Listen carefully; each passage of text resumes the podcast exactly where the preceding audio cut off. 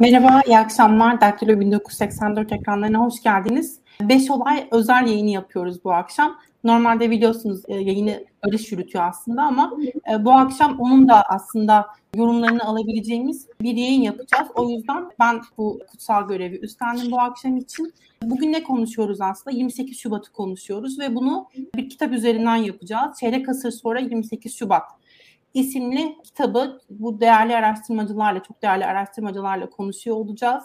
Aslında kişisel hayatımda ben 28 Şubat, daha doğrusu şöyle ifade edeyim, kişisel hayatımda olan sorunları, geçmişte kaldıkları ölçüde onlarla vedalaşıp hayatıma devam etmeye ve tekrar hatırlamamaya çalışırım. Ama Türkiye'de tam da böyle bir şey yapmıyoruz aslında. Ve özellikle bugün bile anlatının ne kadar 28 Şubat etrafında şekillenebildiğini görüyoruz. Bu o kadar özel bir tarih ki daha birkaç gün öncesinde ya da bir hafta öncesinde altı partinin bir araya gelip açıkladıkları mutabakat metni bile aslında bu tarihte açıklandı. Bu yüzden Türk siyasi hayatındaki önemini kimsenin yansıyabileceğini düşünmüyorum aslında Türk siyasi hayatı çalışan. Barış senle başlayalım. Ev sahibisin. Bir yandan da kitaptaki Türk, Silahlı, Türk Silahlı Kuvvetleri kısmını aslında ele aldın. Neler söylersin? Sizi hangi motivasyon itti? Hangi motivasyonla bu eseri ortaya koydunuz? Öncelikle tabii e, sevgili Onur Alp'e teşekkür etmek gerekiyor. Bu güzel ekibi bir araya getirdiği, koordinasyon sürecini yönettiği ve en başından sonuna kadar bu projeyi hayata geçirdiği için. En temelinde tabii bu proje fikriyle Onur Alp bana geldiği zaman ilk yaptığım şey refleks olarak ya şu ana kadar ne yazılmış bu konu hakkında, şu an piyasada neler var? Gerçekten ihtiyaç var mı? Çünkü e, herkesin bildiği bir mesele, herkesin hakkında konuşabildiği bir mesele.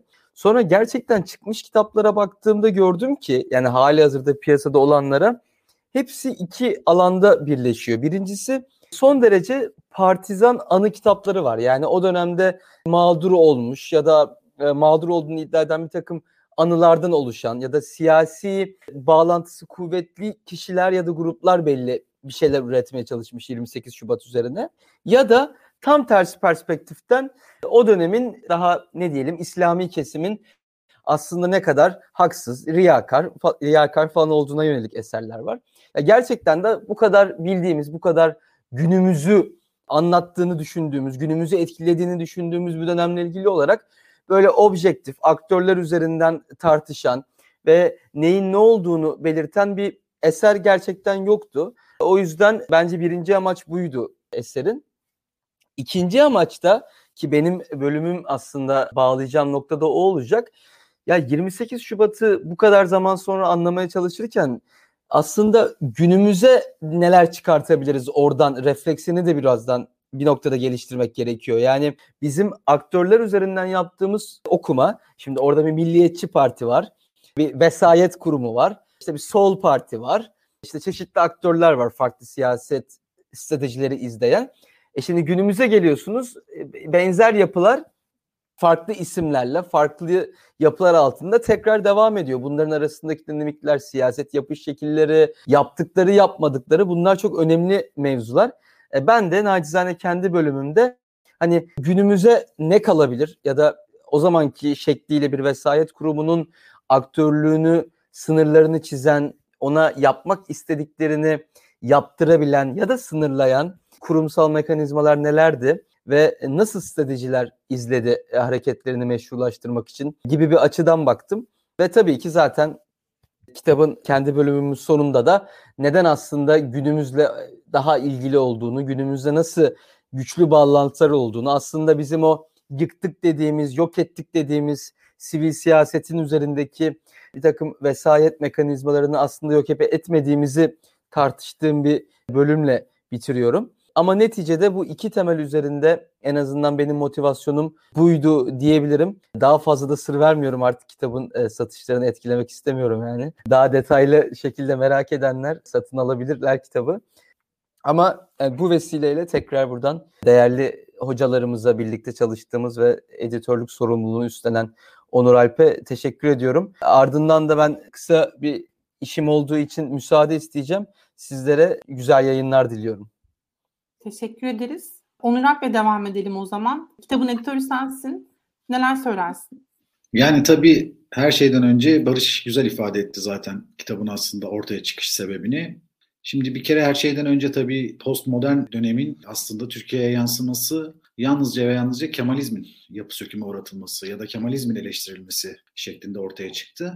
Ama öbür taraftan baktığımızda Kemalizm olarak eleştirilen şeyin ne kadar Kemalizm olduğu da ayrı bir tartışma konusu. İşte bu noktada kimin mesela örneğin Atatürkçülükten ne anladığını ortaya koyabilmek açısından ki özellikle 1990'lar hakikaten bu, bu konuda epey çarpıcı. Erbakan'ın bile Atatürk bugün yaşasa Refah Partisi'ne oy verirdi dediği bir dönemden bahsediyoruz çünkü. Dolayısıyla bu döneme bakmak için aktörler üzerinden okuma yapmak aslında son derece faydalı olacağını düşündük.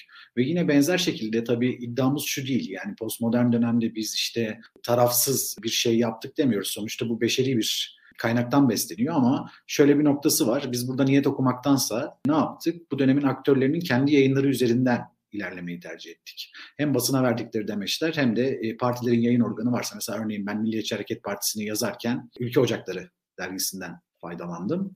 Ve dolayısıyla burada aslında onlar üzerinden alıntılar yaparak sonrasında aslında kendi yorumlarımızı gündeme getirdik. Ve dolayısıyla burada ortaya çıkan tabloda aslında biz şunu gördük ki elbette e, bir vesayet ilişkisi kurgulanmıştı ki Barış bunu çok güzel zaten kendi bölümünde ifade etti. Ama buradaki vesayet ilişkisi aslında doğrudan bir e, siyasete müdahil olmaktansa zaten 1960 darbesinden beri kurgulanan e, vesayet kurumları üzerinden siyasetin üstünde bir etkinlik kurmaktı ki burada hiç yapmadıkları bir şey yaparak silahsız kuvvetler adıyla aslında kamuoyunu mobilize ederek bir şekilde onları aktör yaparak sivil siyasetin üzerine yürümeyi tercih etti bu dönemde.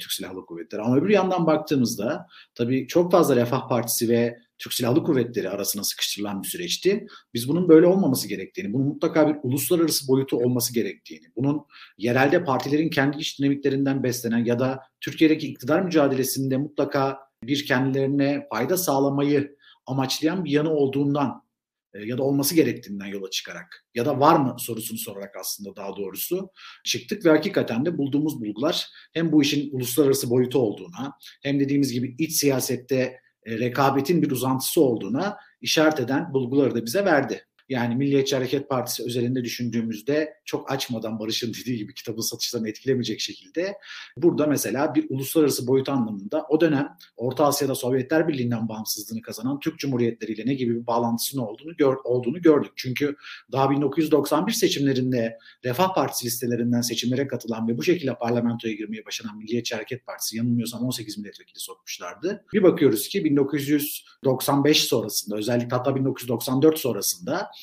Refah Partisi'nin özellikle belediyelerdeki yükselişi ve 95'te birinci parti olmasının ardından söylemini değiştirerek bayağı e, Türkeş parlamentoda olmamasına rağmen 1995 sonrasında epey kilit bir aktör ve aslında siyasi liderler arasında Refah Partisi bir koalisyon kurulması. Kurulduktan sonra da bu koalisyonun yıkılması için mekik diplomasi yürütecek. Nisan'da ölene kadar tabii ömrü vefa etmedi bu koalisyonun sonunu görmeye. Ama böyle bir süreç yürüttüğünü görüyoruz ve bir bakıyoruz ki bunun aslında Türkiye Cumhuriyetlerle o dönem işte Sovyetler Birliği'nden ayrılan Türk Cumhuriyetleriyle epeyce büyük bir bağlantısı var. Bu bağlantı tabii kitabı okuyanlar tarafından anlaşılmasını temenni ettiğim için daha açık şekilde ifade etmeyeceğim bunu. Ama mesela bu bize bir uluslararası boy- boyutu olduğunu gösteriyor. Öbür taraftan Milliyetçi Hareket Partisi'nin içinden kopan bir dalganın daha İslamcı bir noktaya evrilmesiyle beraber aslında İslamcı siyaseti kendisine bir varoluşsal tehdit olarak algılayan Türkiye çünkü Sonuçta Türkeş bir başbuğluk ünvanından besleniyordu ve başbuğluk takdir edersiniz ki son derece dünyevi bir ünvandı. Ve burada 12 e, Eylül'den sonra özellikle Muhsin Yazıcıoğlu grubunun bu dünyevi olmayan iddiayla partiden ayrılmaları ve Türk, Türklük ve İslam'ı böyle hani 1908 sonrası sürecin aslında Mehmet Akif'in İslam ve Türklük vurgusunu anımsatan şekilde iç içe şeyler olduğunu, bunların e, bur, buradan işte e, MHP'nin meşhur Türk İslam sentezine atıfla bir Türk İslam sentezi yapmanın e, aslında mümkün olmadığını çünkü bu iki şeyin birbirinin antitezi olmadığını vurgulayan aslında diskuruyla ortaya çıkmasıyla beraber Türkeş tabii daha dünyevi bir e, siyaset tercih etmek zorunda kaldı. Mesela bunları bulduk. Aslında dediğimiz gibi Büyük Birlik Partisi ile mesela kendisini ayrıştırma iddiası var burada. Öte taraftan Türkeş'in Türkiye'nin en büyük problemleri olarak mesela işte laik, anti laik, Alevi, Sünni ve Türk-Kürt çatışması gördüğünü ve buradan hareketli aslında daha önce ifade ettiği Türk İslam sentezinden ziyade başka bir aslında formülle ortaya çıktığını ve bu defa Müslüman millet laik devlet gibi bir aslında ne demek istediği çok da belli olmayan bir sloganla ortaya çıktığını gördük. Dolayısıyla bunları benzer şekilde işte Emrah abiyle beraber yaptığımız Demokratik Sol Parti bölümünde de başka bulgularımız oldu. Onlar anlatacağı için çok girmeyeceğim oralara. Ödül Hoca benzer şekilde DYP ile ilgili e, bu tür bulgulara erişti. Ve öbür taraftan mesela e, Anavatan Partisi'nin de bu süreçteki kendi kendisine biçtiği rolün o bölümü yazan arkadaşlarımız aramızda olmadığı için değineceğim. Aslında kutuplaşmayı engelleyici bir aktör olarak ortaya çıkmak olduğunu gördük. Çünkü merkez sağ ya burada bir iddiası olan Doğru Yol Partisi de var. Onu da geçelim. Bu dönemde Milliyetçi Hareket Partisi de merkez sağ parti olmaya çalışıyor. E, işte Turul Türkeş'in vücuduna oturmuş şekilde işte şey aslında bıyıksız ülkücülük şeklinde bir aslında merkeze açılma süreci var bu dönemde ve bunun da sebebi aslında Doğru Yol Partisi ve Anavatan Partisi arasındaki çatışmadan faydalanarak merkeze açılma iddiası. Dolayısıyla tüm bunların sonucunda biz bir şey görüyoruz. Aslında iddia edilenin aksine siyasi aktörlerin büyük bir çoğunluğu hatta neredeyse aksi, hepsi Refah Partisi ve Doğru Yol Partisi'nin dışında kalan çünkü o dönem iktidar ortağı durumdalar. İstedikleri şey bir darbe değil. Bugün iddia edildiği gibi bir şey yok. Aslında istedikleri şey Türkiye'nin aslında o gün toplumun rahatsız olduğu, Türkiye bir şeriat rejimine doğru mu gidiyor noktasındaki kaygılarını yatıştırarak ama öbür taraftan da Türk Silahlı Kuvvetleri'nin siyasete doğrudan müdahale etmesinin önüne geçmeyi amaçlıyorlar. Yani aslında darbesiz ve Türkiye'nin bir İslami rejime e, yönelmesinin önüne geçecek bir ara formül, aslında demokratik bir çözüm arayışı içindeler. E, bugün tabii aslında şöyle bir problem var. O yüzden de bu çalışma aslında e, yerinde ve önemli bir çalışma olduğunu düşünüyorum. Bu da şu, aslında 28 Şubat'la alakalı bugün hükümet bir şeyler söylerken o gün siyasi aktörlerin ne yaptığıyla çok ilgilenmiyor. Bugün kendisine hangi mesafede olduklarına bakıyor. Yani aslında o gün Milliyetçi Hareket Partisi'nin tutumu belki de her partiden daha fazla orduya yakın bir noktada durmakla beraber e, baktığımızda biz aslında bugün Milliyetçi Hareket Partisi'nin 28 Şubat sürecinin böyle pürüpak aktörü gibi gösterildiğini görebiliyoruz.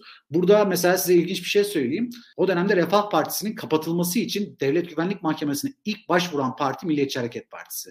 Bunun sebebi de aslında bunu yapmalarının sebebi de aslında o dönemde işte Fethullah Erbaş'ın PKK kamplarına giderek e, burada Türk askerlerini almak için işte gitti esnada basına bir fotoğraf servis edilmesi dolayısıyla MHP daha hiç ortada Yargıtay Cumhuriyet Başsavcısının davası yok işte 28 Şubat muhtırası ya da işte artık adına ne diyorsak verilmemiş, bu postmodern adım atılmamış. Bunların tamamından önce mesela MHP böyle bir adım atmasına rağmen bugün iktidar partisinin yanında konumlanması sebebiyle o sürecin en masum aktörü olarak gösteriliyor. İşte tüm bunları aslında bir kenara bırakarak tarihe aslında yargıyla değil soruyla başlayarak ortaya çıkartmaya çalıştığımız bir süreçti. Ve ben mümkün olan aslında en makul objektiflik seviyesinde de bir çalışma ortaya çıktığını düşünüyorum. Bu yüzden de bütün ekip arkadaşlarıma teşekkür ediyorum.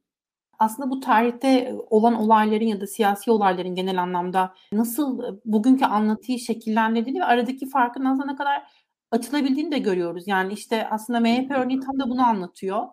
Tam olarak. Ödül Hocam size devam edelim. Sizin motivasyonunuz neydi? Nelere ulaşmak istediğiniz aslında ve Doğru Yol Partisi ile ilgili neler söylemek lazım 28 Şubat'ı konuşurken? Teşekkür ederim. Herhalde konuşurken çok fazla spoiler vermemek gerekiyor. Sizin konuşmalarınızdan onu anladım. Devamı bölümde demem lazım. Birinci motivasyon Onur Alp'in böyle bir çağrısının olması. Onur Alp benim öğrencim. Çok da severim. Yani derlediği bir kitapta şey, yazım olsun istedim. Yani Türkçe bir e, Türkçe olması da beni birazcık motive etti. Ayrıca DYP üzerine daha önce bir yazı yazmamıştım. Tansu Çiller'in odağında olduğu.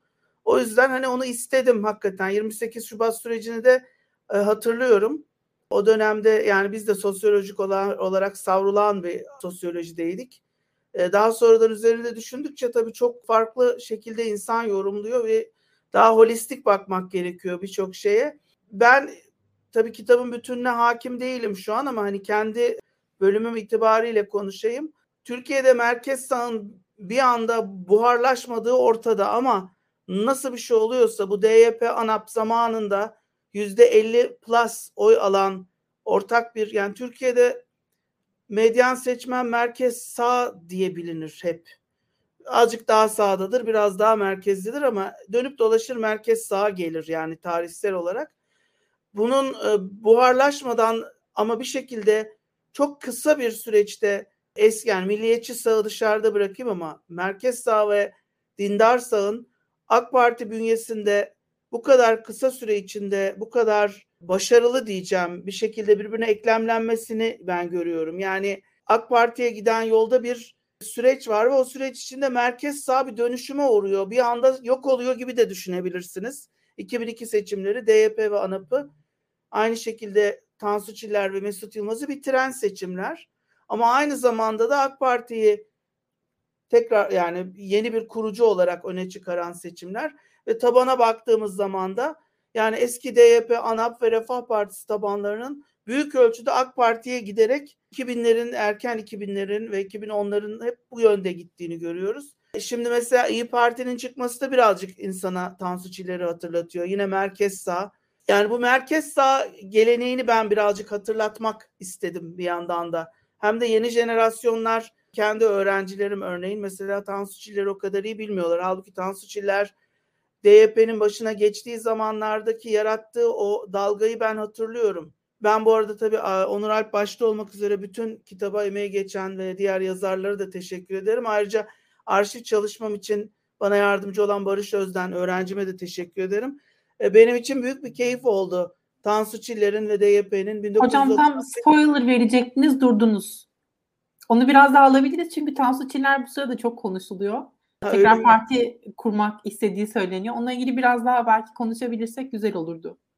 Ha tabii tabii zaten ondan bahsediyorum. Yani şöyle aktör bazlı bakıyorum. Birazcık ANAP'tan da bahsediyorum bu şey ma- manada ama bir kere bir kadın parti lideri ve kadın başbakan Türkiye açısından çok önemli. Burada işte tanıyorum işte 89 93'te Süleyman Demirel sanıyorum Cumhurbaşkanlığına yükseliyor ve o senede herhalde yine o sene olması lazım. Tansu Çiller'de e, İsmet Sezgin ve Köksal Toptan'ı yenerek parti başkanlığına seçiliyor.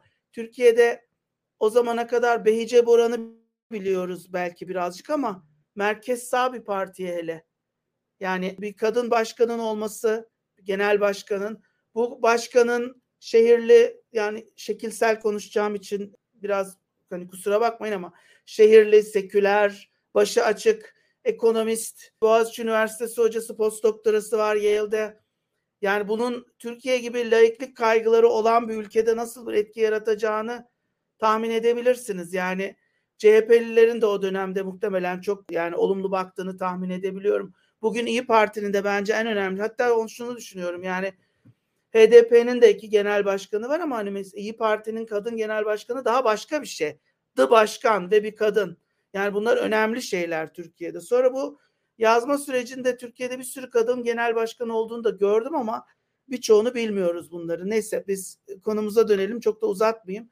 Yani benim aslında orada anlattım 95 seçimleri öncesinde DYP çok farklı bir imaj veriyor. Çok farklı bir mesaj veriyor topluma. Merkez sağın lideri benim, diğerleri değil. Zaten Refah Partisi olamaz ama ANAP da değil. ANAP'a da güvenmeyin. Hatta Refah'a karşı ANAP'a hiç güvenmeyin. Bana güvenin. Çünkü aydınlık benim. Yani böyle bir karanlık aydınlık ikilemi baya böyle bir. Hani bu şimdi de çok mu fazla spoiler veriyorum bilmiyorum ama ayrıntıları bazı arşiv taramalarıyla birlikte yazımda var. Fakat daha sonra refah yol sürecinde DYP dışarıdan baktığınızda 180 derece dönmüş gibi görünüyor. Yani 95 öncesi Tansu Çiller'i dinleseniz diyeceksiniz ki Mesut Yılmaz ana refahı kuracak. İçine Büyük Birlik Partisi'ni de alacaklar. Onlar geliyor iktidara. Hani DYP'nin dediği de bir dakika bunu anca ben bozarım. Bu yani tabii Tansu Çiller o zaman kendi o imajından da birazcık herhalde bir beklentisi var. Yani silahlı kuvvetlerin gerginliğini bir şekilde bunu düşürebileceğini de hesaba katıyor kendince ama işte ondan sonra gelen süreçte de ANAP ve DYP benzer süreçlerden geçmiş. iki tane büyük karizmatik lider Demirel, Özal. ikisi de Cumhurbaşkanlığına yükselmiş. İkisinden sonra işte birine Mesut Yılmaz, birisine Tansu Çiller ve ikisi de Demirel ve Özal'a rağmen partilere gelmişler. Farklı yerlere sürüklemişler partilerini ama birisi 28 Şubat tarafına savrulmuş. Birisi de 28 Şubat'ın karşısı tarafına savrulmuş. Esas yani başlangıç noktası burası. Ama bu ne kadar ideolojik bir savrulma, ne kadar pratik bir savrulma yani çok ideolojik bir savrulma olduğunu düşünmüyorum. Yani orada bir sürü şey içine giriyor. Liderlerin kendi aralarındaki rekabetleri, pratik bazı kaygıları. Ben şeyi hatırlıyorum yani 95 seçimlerinde ANAP DYP %19 oy aldılar. Birisinin ondalık sayısı büyüktü oy olarak. Diğerinin de üç tane fazla sandalyesi vardı. Birisi dedi ki benim üç sandalyem fazla, öbürü dedi ki benim yüz bin tane fazla oyun var. Yani dolayısıyla o ha bir de tabii ana yol denemesi de var orada hani onu da unutmamamız lazım. Yani o anlamda Tansu Çiller'in birazcık hani gösterdiği imajdan çok farklı bir yere savrulmasını esas ben kendi yazımda konu aldım. Birazcık arşiv taraması ve birazcık da evet yani geçmişteki bazı şeyleri de gözden geçirerek ve benim için çok keyifli oldu bu süreç. Emrah Bey'e sözü devretmeden e, Tansu Çiller demişken e, ben de geçen gün sosyal medyada bir paylaşım gördüm. Tansu Çiller'in işte gerek kariyeri gerek işte kadın olması vesaire gibi ölçütler alt alta konulduğunda eğer hiç siyasi geçmişi olmasaydı bugün Twitter'da en çok desteklenecek figürlerden bir tanesi olurdu deniyor. Haksızlığı sayılmaz aslında ama kimi zaman aslında sizin de söylediğiniz gibi o dönemde de çok önemli ve ilerici olarak belki gözlemlenen bir figürün bambaşka aslında bir e, yere doğru savrulduğunu görmüş olduk. Hem dindar sağ hem milliyetçi sağ ikisine birden onu belki söylemek lazım. Kesinlikle. Emrah Bey siz de Demokratik Sol Parti'yi Onur Alp'le birlikte aslında ele alıyorsunuz. Neler söylersiniz e, Demokratik Sol Parti ile ilgili?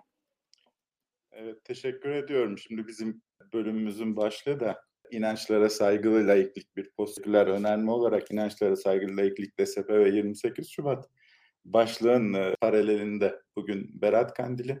İnanan insanların kandilini kutlayalım bu vesileyle. DSP'ye geçmeden önce e, Ödül Hoca'nın bıraktığı yerden Tansu Çiller malum gündemde bir isim. E, onunla ilgili bir iki cümle etmek yerinde olacak diye düşünüyorum.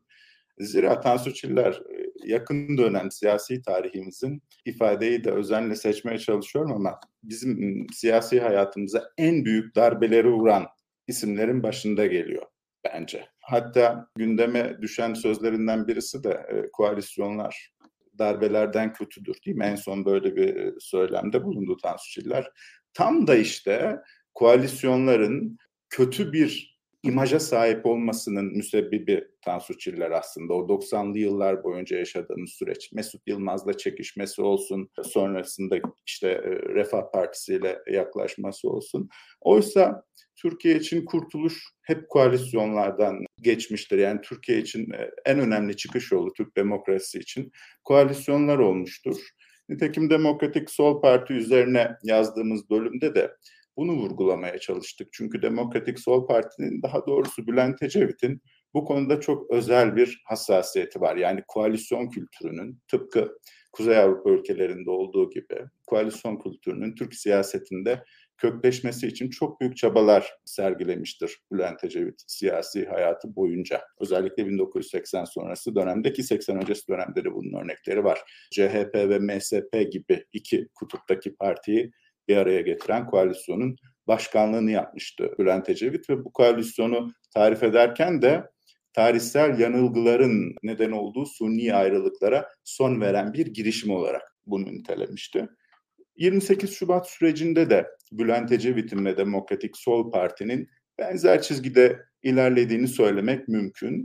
Şimdi bizim bölümümüzde diğer bölümlere de ben hızlıca baktım. Farklı bir nokta var. Biz teorik bir çerçeveden olaya yaklaşmak istedik. Yani 28 Şubat meselesini sadece böyle olayları, söylemleri birbiri ardına eklemleyip, ekleyip aktarmaktan ziyade bir teorik çerçevemiz olsun istedik ve bu teorik çerçevede de Bülent Ecevit'in kurguladığı, özenle siyasi hayatı boyunca inşa ettiği inançlara saygılı laiklik söyleminin çok önemli bir nokta olduğunu söylemek mümkün. Ve bunu biz post seküler bir önerme olarak kavramsallaştırdık. Daha doğrusu kuramsal altyapısının postsekülerizme denk düştüğünü söyledik. Bu önemli bir şey çünkü postsekülerizm literatürü daha Türkiye'de gündeme gelmeden önce hatta bırakınız Türkiye'yi batılı siyaset felsefecileri bu kavramı postsekülerizmi gündeme getirmeden önce Bülent Ecevit inançları saygılı laiklik yönünde bir teorik söylem ortaya koyduğuna tanık oluyoruz 1980'li yıllarda. Bu çok önemli bir şey.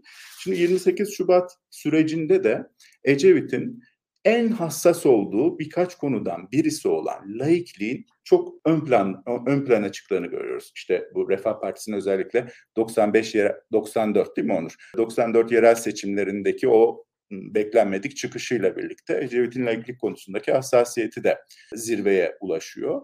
Burada Ecevit'in laiklik konusundaki hassasiyetini iki e, yaklaşımla birlikte destekledik biz çalışmamızda. Birincisi ulusal birlik stratejisi adını verdiğimiz strateji ki Bülent Ecevit Türk siyasi tarihinin gördüğü belki de en milliyetçi liderlerden birisi ulusal birlikçilik adına. İkincisi de sağ itilmiş seçmenlere ulaşma stratejisi. Yani sağ mahkum edilmiş seçmenleri kucaklama stratejisi. Bunu da iki stratejiyi birleştiren bir çatı strateji olarak da inançlara saygılı laikliği Bülent Ecevit'in e, özenle vurguladığını görüyoruz. Burada inançlara saygılı laikliği nasıl postsekülerizmle bağlantılı ele aldık? Onu bir iki cümleyle açmakta yarar var. Şimdi postsekülerizm diyor ki evet laiklik, sekülerizm demokrasinin vazgeçilmezi. Tamam ama demokrasi aynı zamanda çoğulculuğu da savunuyor. Çoğulculuğu e, çok önemsiyor.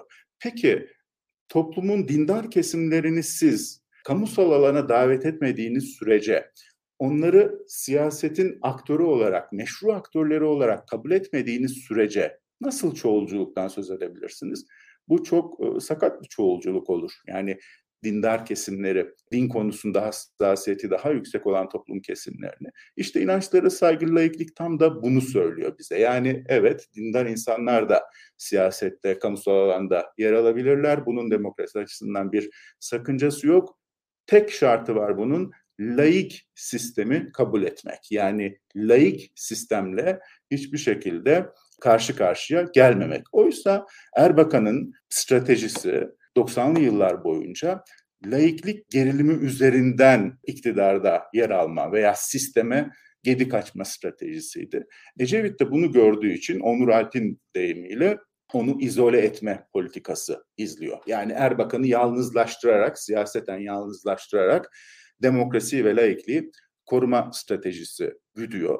Bu stratejide bu, bu strateji az önce de söylediğim gibi ulusal birlik açısından da çok önemli bir strateji. Çünkü Ecevit laikliği tarif ederken şöyle bir benzetme yapıyor. Diyor ki Türkiye'de laiklik Aşil'in topuğudur.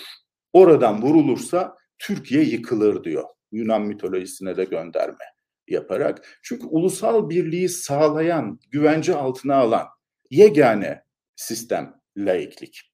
Nitekim Türkiye'nin sosyolojik yapısı da laikliği vazgeçilmez hale getiriyor.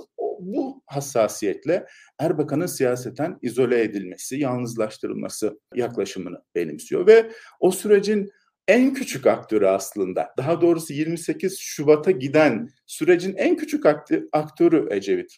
CHP ile arasında milletvekili sayısı olarak fark çok fazla yok. Ya en küçük ya da CHP'den işte biraz büyük bir partinin genel başkanı ama 28 Şubat sonrası sürecin en kilit ismi haline geliyor bir anda. Yani öyle süreci yönetiyor, öyle bir strateji kurguluyor ki bir anda en küçük parti olmasına karşın önce Anasol D hükümetinde başbakan yardımcılığını e, üstleniyor, üstlenmek zorunda kalıyor. Aslında biraz zoraki o hükümette yer alıyor. Ondan sonraki süreçte daha da ilginci mecliste grubu bulunan bütün siyasi partilerin Cumhuriyet Halk Partisi hariç bütün siyasi partilerin güven oyu verdiği, desteklediği bir azınlık hükümeti kurarak Türkiye'yi seçime gönderiyor, gö- götürüyor. Böylece demokrasiyi bir askeri müdahaleden korumak adına çok ciddi bir rol üstleniyor Bülent Ecevit.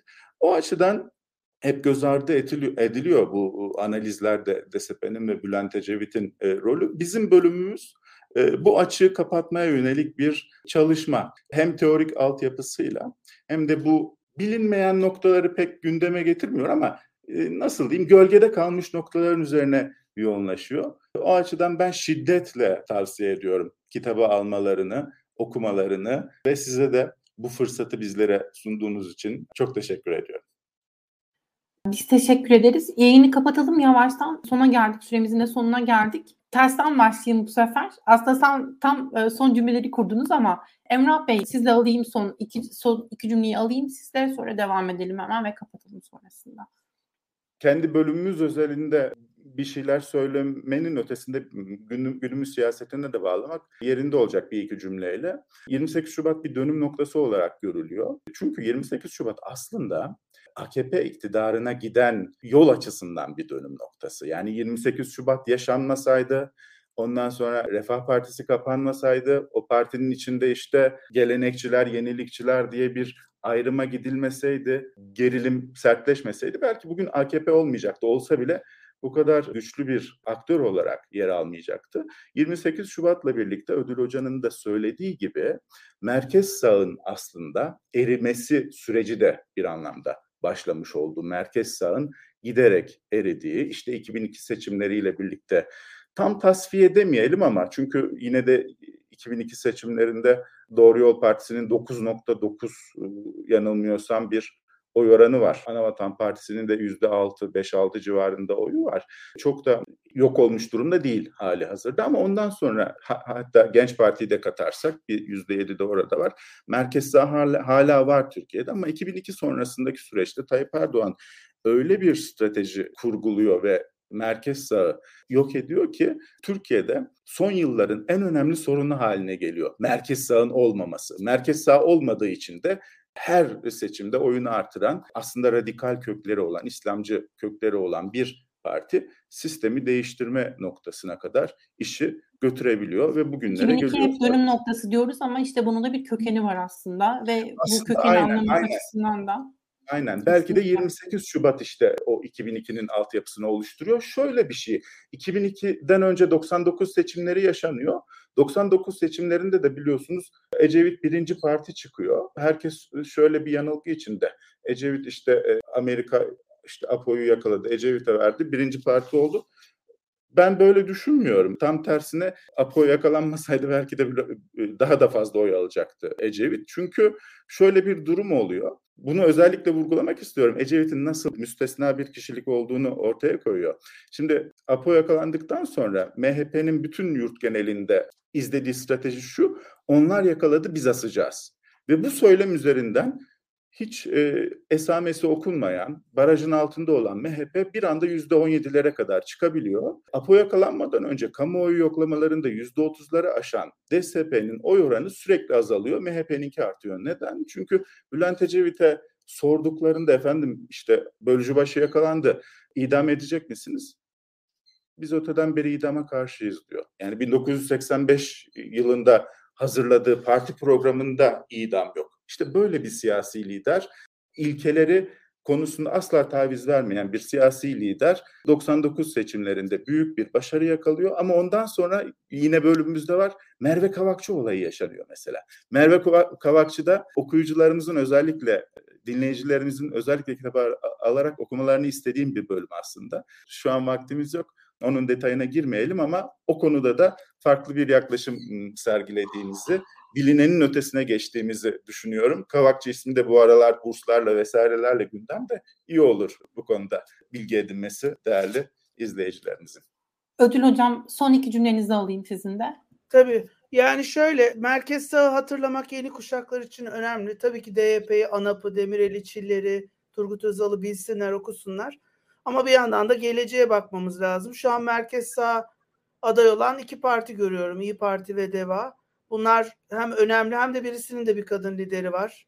Daha öncekinin de kadın lideri olmuş. Bu önemli bir e, süreklilik. Birisinin Kürt sorunuyla ilgili mesela aralarında Kürt sorunu üzerine farklılıklar var veya birisi daha muhafazakar da öbürü daha milliyetçi gibi. Dolayısıyla hani Türkiye'de merkez sağın tekrar canlanmasına bakacaksak belli ki bu Millet İttifakı ve onun içindeki özellikle bu iki partiyi birazcık daha yakından gözlemlememiz gerekiyor. Tabii başka partilere de denebilir ama ben, ben teknik açıdan Saadet'e veya Gelecek Partisi'ne diyemiyorum. Yani dolayısıyla gelecek kuşakların tabii ki geçmişi de bilip ama bir yandan da hani geleceğe bakacaksak İyi Parti ve DEVA ben şu sıralar parti içi demokrasi de çalıştığım için ara yere hep onun propagandasını da sıkıştırıyorum. Konuyla alakası olmamakla birlikte parti içi demokrasi bütün partilerimiz için önemli. Çünkü kadın başkanı olması da zaten onun bir parçası bir yandan ama bir yandan da adayların demokratik yöntemlerle seçilmesi gibi başka gündemlerimiz de olmalı ki bu sadece gender, toplumsal cinsiyet eşitliği açısından değil başka açılardan da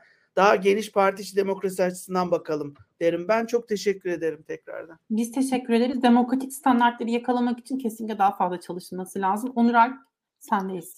Tabii gelinen süreç Emre abi de Ödül Hoca da gayet güzel aslında açıkladılar. Gelinen süreç bize bir şey gösterdi ki vesayet dediğimiz mekanizma yalnızca ve yalnızca, yalnızca aslında süngülerin gölgesinde gelmiyor. Vesayet dediğimiz mekanizma bir kere vesayet dediğimiz şeyin önce ne olduğunu bir hatırlamamız lazım. Vesayet iki aktör arasındaki asimetrik ilişkiye denir. Ve dolayısıyla bugün gelinen noktada da işte seçim kanunu ve benzeri yollarla aslında toplumun iradesine zaten hani Türkiye'de kamusal özne olabilme koşulları sivil toplumun güçlü olmamasından kaynaklı olarak çok sınırlı ve hani kamusal özne olunabilecek ya da en azından özne olunabilecek tek gün olan seçim gününde dahi siyaset mühendisliğiyle belli şeyler aslında kontrol altında tutma isteği de bir vesayet yansımasıdır. Dolayısıyla Türkiye'de aslında yapmamız gereken şey mutlaka ve mutlaka hem Ödül Hoca'nın dediği gibi partiçi demokrasi ama öbür taraftan hem e, demokrasiyi yerele yaymak, yerel yönetimleri güçlendirmek hem de diğer taraftan baktığımızda da sivil toplum aracılığıyla e, halkı kamusal özne haline getirmemiz olmazsa olmaz bir koşul olarak önümüzde duruyor. Yoksa biz bunu yapmazsak yani biz aslında e, düdüğü elimize almazsak ne olacaktır? Her zaman asker ya da sivil e, birileri kendilerini topluma vasi atadıklarına inanarak e, bizlerin yetkilerini ellerinden almaya çalışacaktır. Çünkü bu siyasetin kaçınılmaz doğasının gereğidir. Ben de çok teşekkür ederim. Çok teşekkür ediyorum zaman ayırdığınız için. 28 Şubat'ı anlamak şart. Daha fazla daha fazla incelemek şart. Bugünü anlamak ve sonrasını anlayabilmek için aslında. Ve bunu konuşmaya belli ki devam edeceğiz ilerleyen zamanlarda da. Kitabı da buradan tekrar önermiş olalım. 28 Şubat'ı anlamak için önemli bir eser olduğunu düşünüyorum. Umarım ben de e, inceleme fırsatı bulabilirim en yakın zamanda. E, çok teşekkürler herkese tekrar. Seyircilere de iyi akşamlar diliyorum. İyi geceler. Görüşmek üzere. İyi geceler.